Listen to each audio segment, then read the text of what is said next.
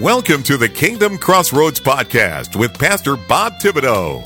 Pastor Bob conducts personal interviews with Christian influencers from around the globe, helping Christian authors, recording artists, CEOs, entrepreneurs, nonprofit leaders, and yes, pastors and ministry leaders to get the word out about what they are doing to impact the world with the gospel.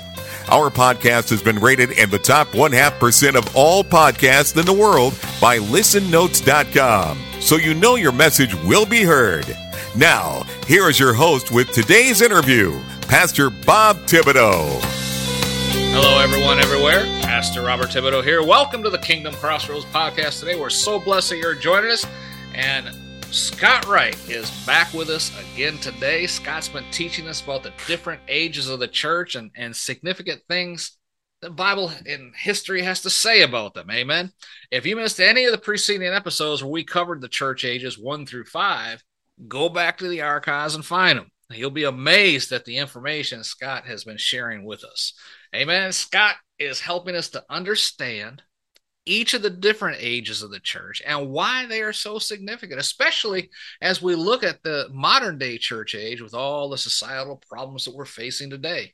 Now, today, we're going to be looking at the sixth age of the church as depicted in Revelation chapter 3. And to do this, helping me welcome back to the program, Scott Wright. Scott, it's so good to have you back on the program today, buddy. Appreciate it. Hey, great to be here, Bob, and look forward to our uh, to our fun ex- expansion of the ages of the church. Amen. Amen. Now, give us a brief overview of the reason why we should be aware of the different ages of the church and, and why is this important for Christians today? Well, first of all, to understand what's going on, we need to understand how the church has developed over the years.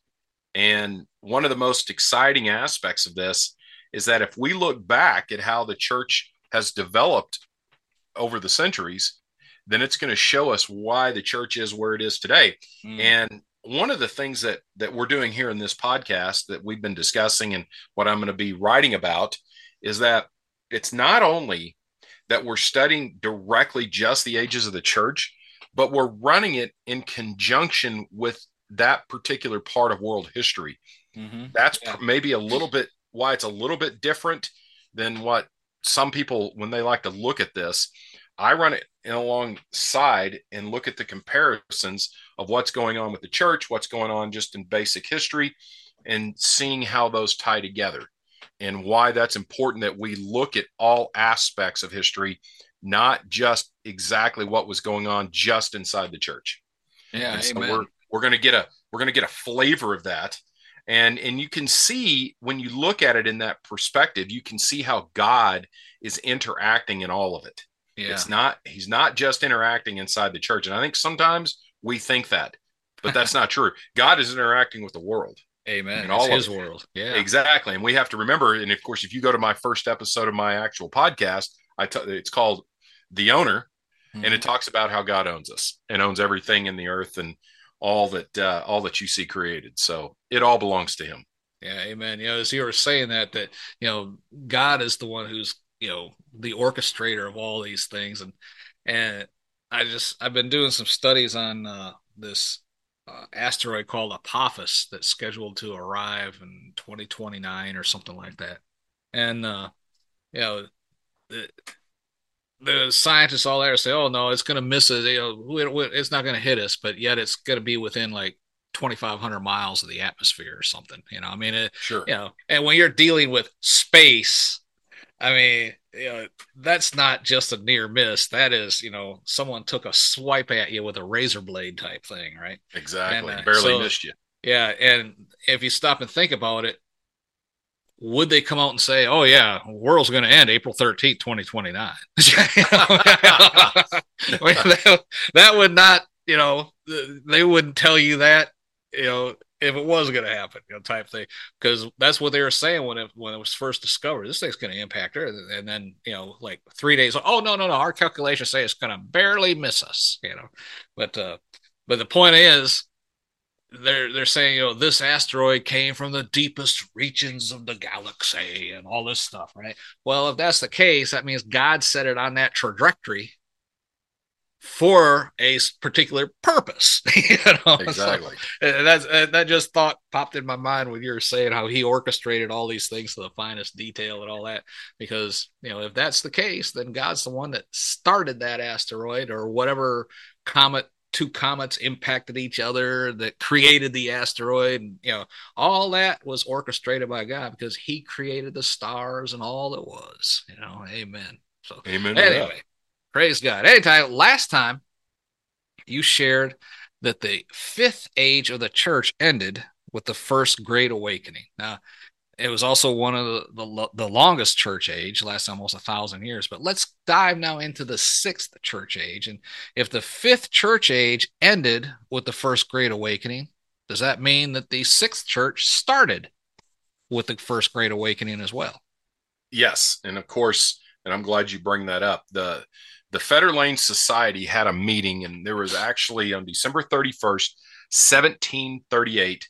They met in London at their normal location. And um, if you read my book, eventually when I put that out, I'll I'll say exactly the location of it and the address and all that kind of stuff.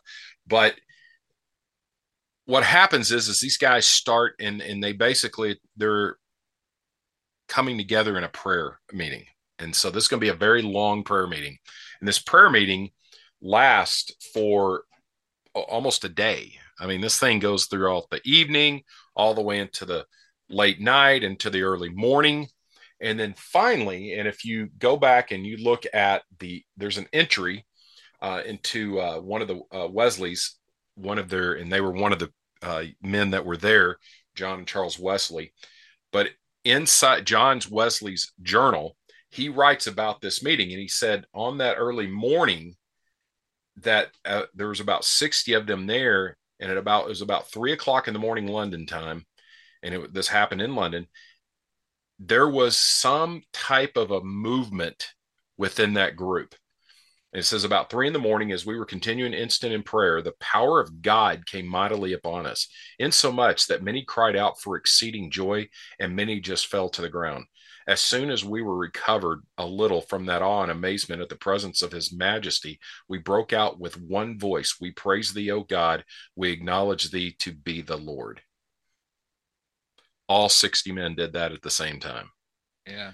And the spirit moved upon them. And that that is a lot like what's described in Acts 2.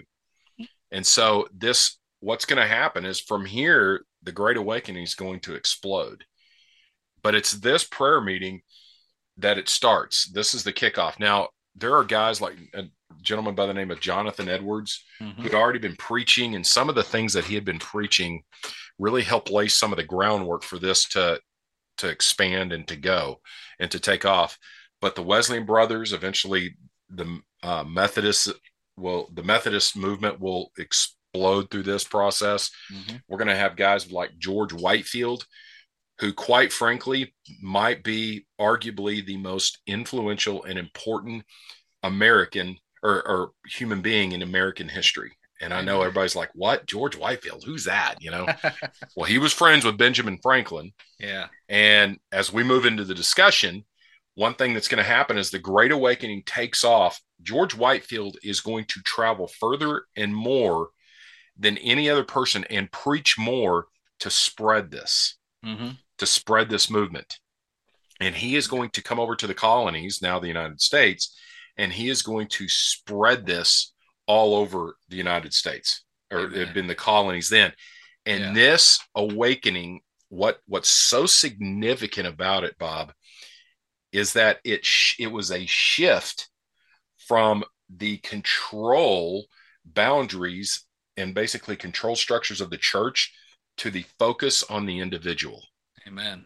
Amen. And it's and this is the change right here. It's this the Great Awakening shifts that thinking. It was already happening with the Renaissance and a lot of the philosophers that that we, you know, when you study U.S. government, you go back and you study some of the philosophers, and, I actually teach this stuff. you'll get some of that, uh, some of that flair. But George Whitefield's message adds the spiritual component to it. Yeah, it's not just a human philosophy, but there is a spiritual movement of this that infiltrates the colonies. and sends the colonies in uproar. This guy was preaching almost every single day. Okay. And he Yeah. would travel further than anybody else.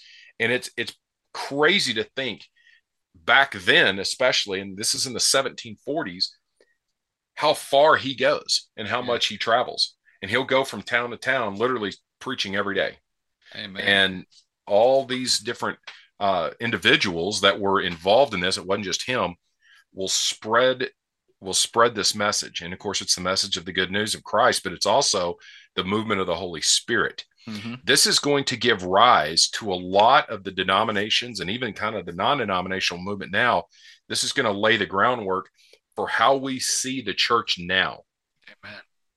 And and so it's going to spread this uh, type of liveliness that will awaken the church so the dead church which is the fifth age is now becoming the live church the spirit filled church Yep. of the sixth age and Amen. and that's a good way to think of it some people call it the passionate church the church of philadelphia brotherly love and it's not going to last very long but the holy spirit is going to be in complete and total control of this movement Amen. How long did the sixth church age last? a hundred years 100. Wow. That is short as compared Almost to the right. other churches. yeah almost right to the year Oh, really? Wow. so there's going to be two movements here so there's going to be the first one then after that as it dies off the american revolution is going to happen Mm. we're going to have these revolutions born out of this So Then after you, the revolution why do you think it was so short as compared with the other ages?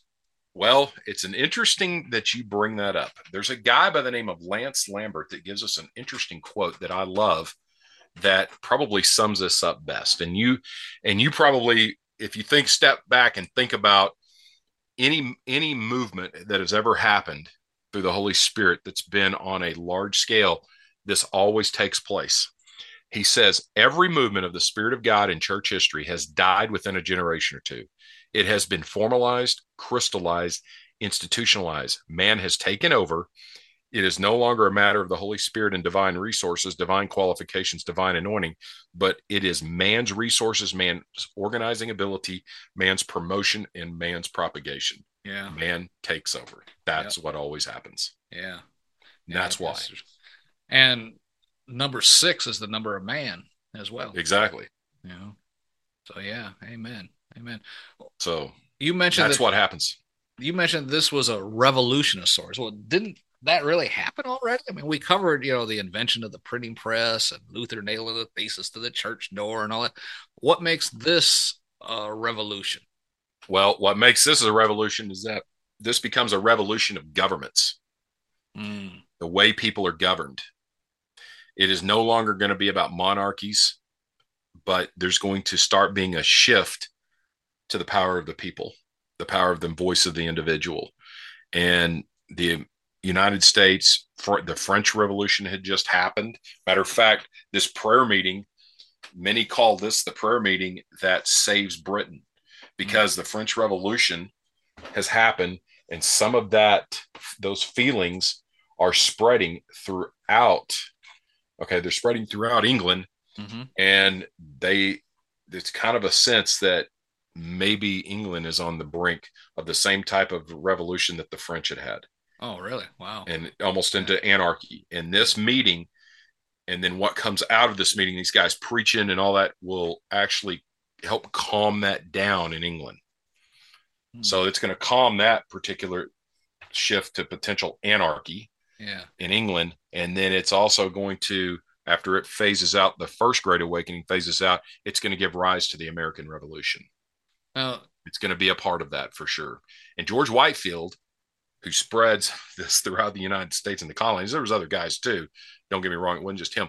He becomes friends with the guy that you're going to be well familiar with, and his name's Benjamin Franklin yeah. Amen. who whose influence of independence the declaration of independence and how he helped tweak it after jefferson had wrote it and adams had been de- wanting them to declare it and pushed for that well those three guys are very instrumental obviously in that process and and benjamin franklin had been wanting this for a long time Mhm. he had served in london nobody knew england like he did well he knows george whitefield he has an influence on Franklin for sure, and you can read about their relationship. Also, and this is important, Benjamin Franklin's going to have a huge impact on our U.S. Constitution. You know, he's he's kind of the great negotiator. This guy is a master ambassador, maybe probably the best ambassador we've ever had in this country, and it's some of that influence of George Whitefield helps develop some of his idealisms and will also formulate and help some of the idealisms of our founding fathers. George Whitefield, and it's going to not just expand just in that time period, but across American culture.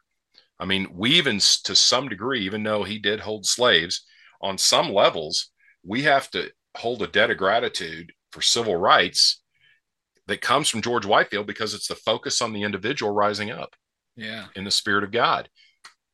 So while some of the people of that time period just they just saw slavery as just something that was there it was also his idealisms that will infiltrate into society even with minorities okay. and so we have to give a debt of gratitude to george whitefield for a lot of these things because that that influence will carry it will continue to carry even after the american revolution even after we become the united states even after the us constitution is formed yeah.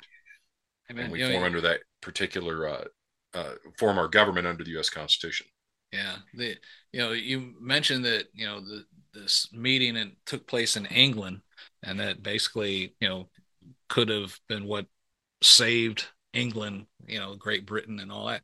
But I was just thinking back to what we talked about before uh, about the Church of England, you know, and the the king being the head of the church and all that. How yes. did uh, this prayer meeting affect any of that? Well, the thing is, is that obviously the the sentiment and the movement of the time, and you'd had to have been there to maybe fully grasp it, but the sentiment of the movement at the time is that the people were tired of being ruled by a monarch. Okay. And so they were tired of being ruled over by, quite frankly, not only a parliament, but a parliament that was being bought by the British East Indies Trading Company. Mm-hmm. I mean, that's a lot of what was going on. Well, this particular movement brings a different mindset to England.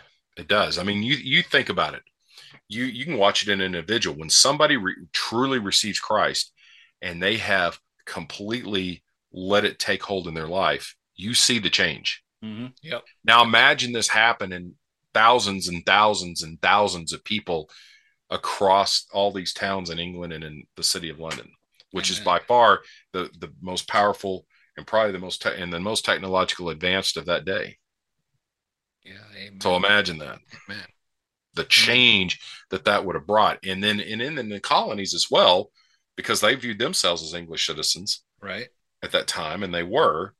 So imagine this sentiment that comes from that hmm. that level of change. You know, it's it's almost like when you're in a church and you see three or four people receive Christ, and then of course they're going to get baptized, and then you really see the changes in those people. Well, um, again, put that on a scale of just hundreds of thousands of people. Yeah. Amen. And that's what and that's what happens. And it and it also brings out the spirit of individual you know it's the individual it's the focus on the individual receiving salvation it's not through the confines of the church now i will tell you that it's a double-edged sword some of the confines of the church are going to melt away after this and that is a double-edged sword you know there's there's going to be a lot of good things from that but there's going to be some other issues that will we could discuss all day about um, and things that we see even now today because the confines of the church have melted away but that focus on individuals receiving Christ, walking in the power of the Holy Spirit, that ideal is going to that is going to be a game changer. It's going to be a game changer. It's also it's it's sort of a tipping point that we're heading towards the end here. Yeah. In that the spirit is going to move and you know we're going to see we're going to see people start prophesying. They're going to see all kinds of things that they would have never imagined. The Wesleyan brothers before this, were very methodical. That's why they were called Methodist in their action. It was, it was, it was all about what they did. But when the Holy Spirit takes hold of them and they're doing what they're doing, and then you add the power of the Holy Spirit to that, that's gonna that's a game changer. That's a yeah. change in the way that you express yourself and the power that you get from doing the right thing. Amen. Amen. You know, it's it's just going to embolden them to do more and to speak with more power, more authority, and obviously, uh, and the Holy Spirit moving in front of them. Right. You know, because the, at the end of the day, the Holy Spirit's the one that makes this happen, not yeah. us. Right. And I think that's important to remember. And and we're going to see that come full. We're going to see that culminate here in this age. And this is important because there's going to be two awakenings. There's actually going to be three. The third one's not going to have the impact that the other two have. So we're going to have the first one, and then we're going to have kind of a period of settling down, and that's where the American Revolution happens and all this, and then we're going to formulate our government. There's going to be another one happen at the very end of like the 1700s, mm-hmm. and then that's going to start to die off in the mid 1830s. Mm-hmm. And so what I want to talk about now is to talk about why what happens to make that die off. All right. And it is going to lead into the era that we live now. Hey, folks, Pastor Bob here. We're all out of time for today's portion of this great interview with T.S. Wright. Oh, man. I mean, Scott is so knowledgeable about the book of Revelation. He's been sharing with us today about the, the sixth age of the church. And, folks, this is just so interesting to me because I've been studying the book of Revelation for years. And the information that he has put together just takes my studies to a whole new level. I mean, I just can't get enough. I hope that you're enjoying these conversations. Be sure to come back for the conclusion of this interview in the very next episode because he is just getting warmed up now. It's going to get better and you do not want to miss it. All right? So, till then, this Pastor Bob reminding you be blessed in all that you do. Thank you for listening to today's episode of the Kingdom Crossroads Podcast. Please subscribe to our podcast so you can be notified when another episode is published. With over 800 interviews and 1,000 published episodes, Pastor Bob is known as a podcasting expert for helping others to create their own podcast to share their messages with the world please visit our website at www.podcastersforchrist.com. That web address again is www.podcastersforchrist.com for more information. Until next time, be blessed in all that you do.